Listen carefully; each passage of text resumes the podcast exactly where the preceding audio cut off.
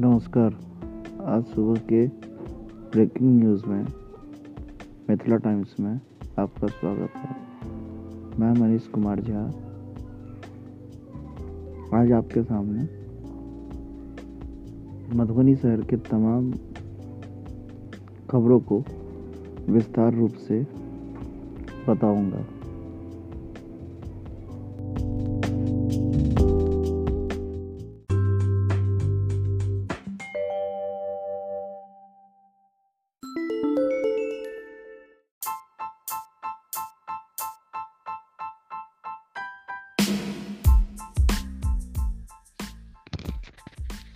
Delhi police के घायल जवानों से अस्पताल में मिलने बीजेपी के अलावा किसी राजनीतिक पार्टी के नेता नहीं पहुंचे, पर सभी टिकैत को समर्थन देने पहुंच गए। सही है, देश को किस दिशा में ले जाकर जा रहे हो, पूरा देश देख रहा है, फिर कहते हो कि ईवीएम हैक हो गया। मोदी को गाली तो बहुत लोग देते हैं, लेकिन जब उनसे ये पूछो कि मोदी से बेटर कौन, तो सन्नाटा छा जाता है। भाई साहब, सब्स्टिट्यूट तो बताओ। बाबा महेंद्र सिंह टिकैत के पास चौबीस बीघे पुश्तैनी जमीन हुआ करती थी। इनके दो बेटे, मतलब दोनों बेटों में बांट दी जाती तो बारह बारह बीघा ही आती। लेकिन आज अकेले राकेश टिकैत के पास तीन गाड़ियों का शोरूम, सात पेट्रोल पंप, दो गैस एजेंसी, दस शादी के फार्म हाउस, दो ईंट के भट्ठे, रोरी बालू के लूट का कारोबार। क्या ये सब कृषि से कमाया गया है?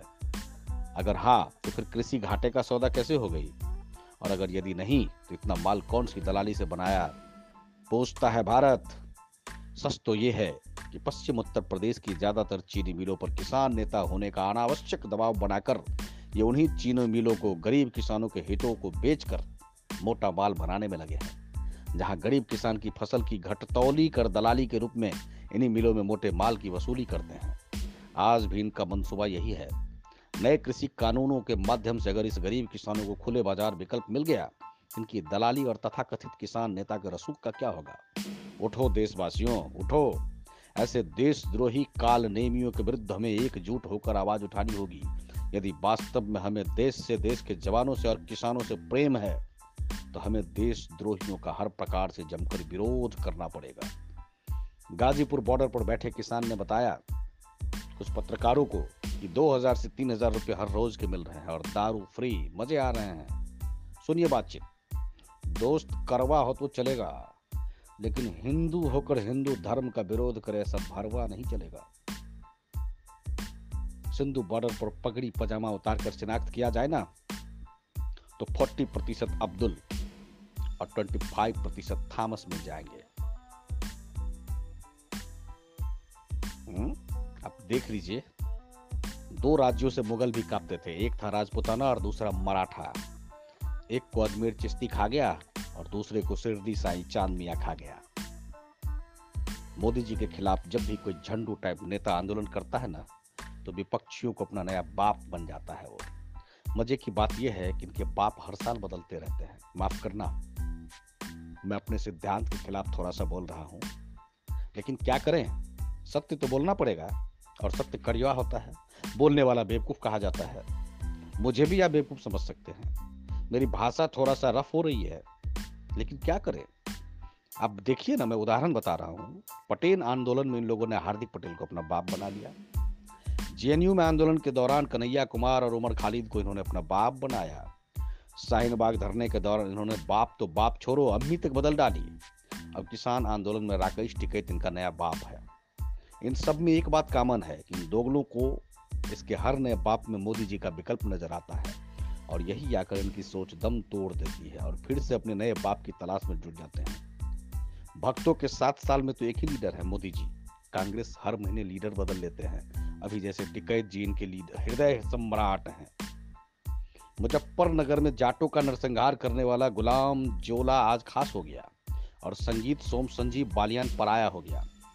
हिन्दुस्तान में डरी हुई कौम की आबादी मात्र अठासी प्रतिशत है, अठारह प्रतिशत, मगर इसकी बलात्कार के मामले में हिस्सेदारी अंठानवे प्रतिशत है, लूट में हिस्सेदारी पंचानवे प्रतिशत है, आतंकवाद में हिस्सेदारी सौ प्रतिशत है, जनसंख्या बढ़ोतरी में हिस्सेदारी तीन सौ प्रतिशत, बहुसंख्यों के खून पसीने की गाढ़ी कमाई से खैराती सब्सिडी पाने की हिस्सेदारी सात सौ प्रतिशत, सरकारी स्वास्थ्य सेवाएं पाने की हिस्सेदारी आठ सौ प्रतिशत और देश की तरक्की में अर्थात टैक्स देने में हिस्सेदारी मात्र जीरो दशमलव एक प्रतिशत। डकैत परिवार द्वारा बुलाई गई महापंचायत में लगे अल्लाहू अकबर के नारे, गद्दारों को पहचान लो हिंदुओं, ये सब देश के गद्दारों के साथ है। मेरा भारत महान, जय हिंद, जय भारत, वंदे मातरम। जापान समृद्ध है क्योंकि वहां गद्दार पैदा ही नहीं होते। चीन समृद्ध है क्योंकि वहां गद्दार पैदा होते ही गोली मार दी जाती है। केवल भारत में ही गद्दारों को भौंकने, काटने और उपद्रव करने की छूट, खुली छूट है।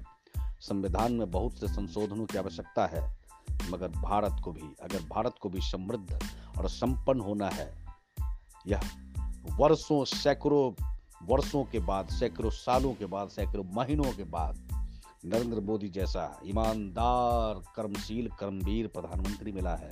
इसलिए मित्रों, अपने देश के, अपने संस्कृति के रक्षार्थ नरेंद्र मोदी का खुला समर्थन कीजिए और गद्दारों का विरोध कीजिए, तभी जाकर के आपका भारत एक बार फिर से विश्व गुरु बनने की राह पर चला है और अपनी सफलता को प्राप्त करेगा।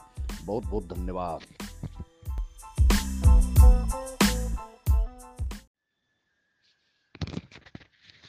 दिल्ली पुलिस के घायल जवानों से अस्पताल में मिलने बीजेपी के अलावा किसी राजनीतिक पार्टी के नेता नहीं पहुंचे, पर सभी टिकैत को समर्थन देने पहुंच गए।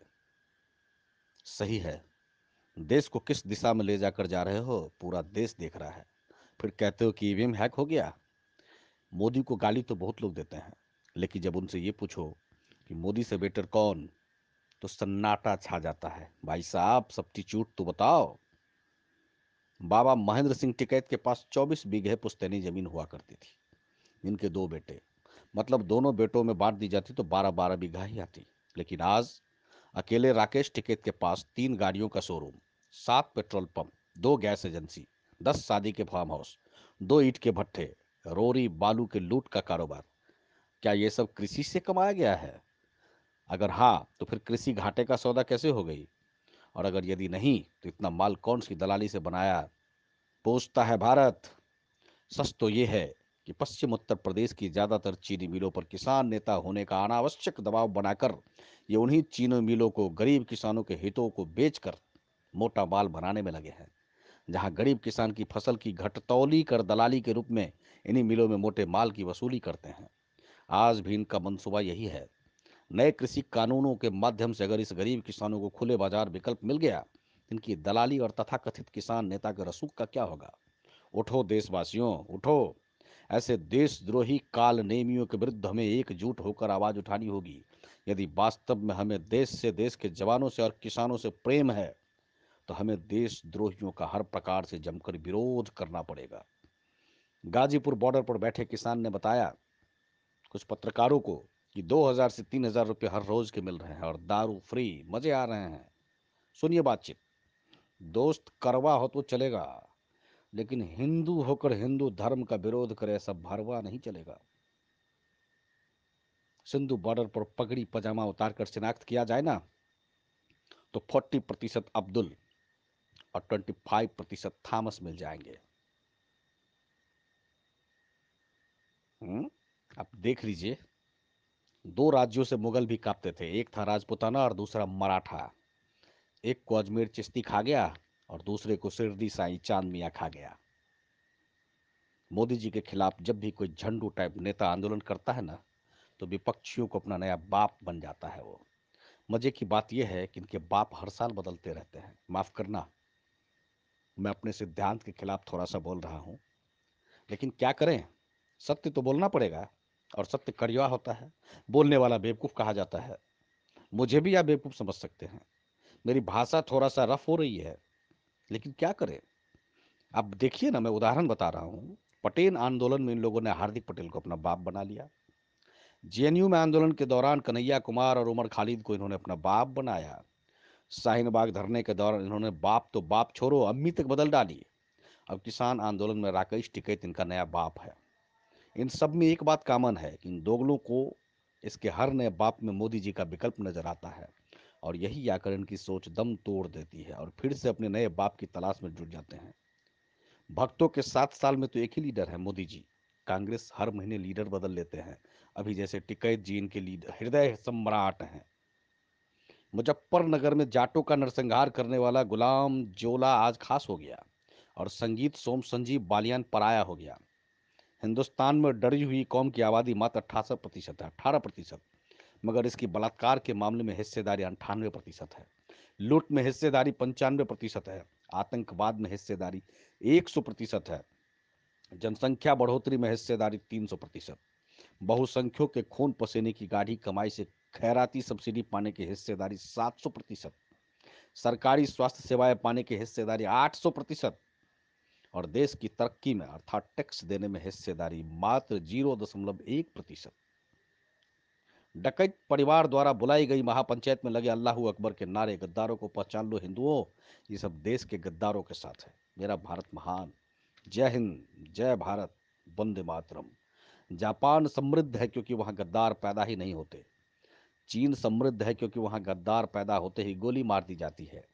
केवल भारत में ही गद्दारों को भौंकने, काटने और उपद्रव करने की छूट खुली छूट है। संविधान में बहुत से संशोधनों की आवश्यकता है मगर भारत को भी अगर भारत को भी समृद्ध और संपन्न होना है, यह वर्षों सैकड़ों वर्षों के बाद, सैकड़ों सालों के बाद, सैकड़ों महीनों के बाद नरेंद्र मोदी जैसा ईमानदार, कर्मशील, कर्मवीर प्रधानमंत्री मिला है। इसलिए मित्रों, अपने देश के, अपने संस्कृति के रक्षार्थ नरेंद्र मोदी का खुला समर्थन कीजिए और गद्दारों का विरोध कीजिए, तभी जाकर के आपका भारत एक बार फिर से विश्व गुरु बनने की राह पर चला है और अपनी सफलता को प्राप्त करेगा। बहुत बहुत धन्यवाद।